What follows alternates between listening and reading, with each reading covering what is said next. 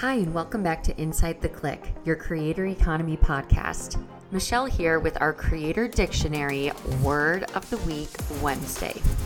Keeping with our theme from the past week or so, today I'm going to dive into the term holiday and what it means for e commerce and creators. It's not just Christmas, Thanksgiving, or New Year's. So, what do I mean by that? Well, let's dive in. Holiday and how you reference it should evolve throughout these few months. Technically, once we get into Q4 for October, November, December, you can start posting holiday content, but you wouldn't post New Year's Eve stuff in October or Christmas decor in October. The way that you should think about this is as you are planning ahead, your audience is also planning ahead and will find items and topics relevant that will actually happen a few weeks away. So, for example, it's October now. We talked about this in our last episode, but people are starting to plan their Christmas card photos. So, this is your time to post about that if you plan on doing one too. As we transition into fall, think about how you're transitioning your home with this season. Home decor, table settings are top of mind throughout the next few months with all of the gatherings taking place. So, bringing your audience along on your home refresh journey will also be relevant to them during this time.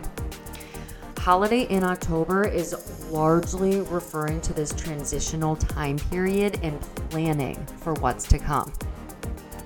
Now, once we start to get into November, this is where holiday becomes a little more like you think it would be.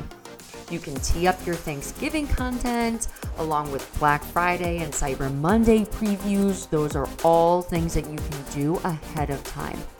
Leading up to Black Friday, Cyber Monday, that whole time period, you're very focused on what you will get friends and family. It's very likely that your audience will be too.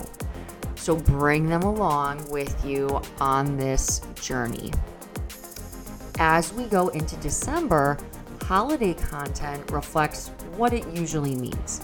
But it's still important to remember this planning ahead mindset. Yes, you can post your matching pajamas on Christmas morning, but you may not get conversion because there's no need for anyone to have matching family pajamas until next year. People will always be shopping up until the very last minute, so don't think that just because Black Friday and Cyber Monday are over, you should stop posting deals. Holiday does truly end after all of the beginning of year sales are wrapped up. So don't discount this time. Ha ha ha, pun intended. There's also a lot of new year, new me and habit building exercises that you can lean into with your audience. This all does technically represent holiday content. Personally, my favorite time during this whole season is Thanksgiving, largely because of the food. Even though Black Friday and Cyber Monday are crazy in this industry, at least we can work with some leftover stuffing, turkey, and pie in our stomachs.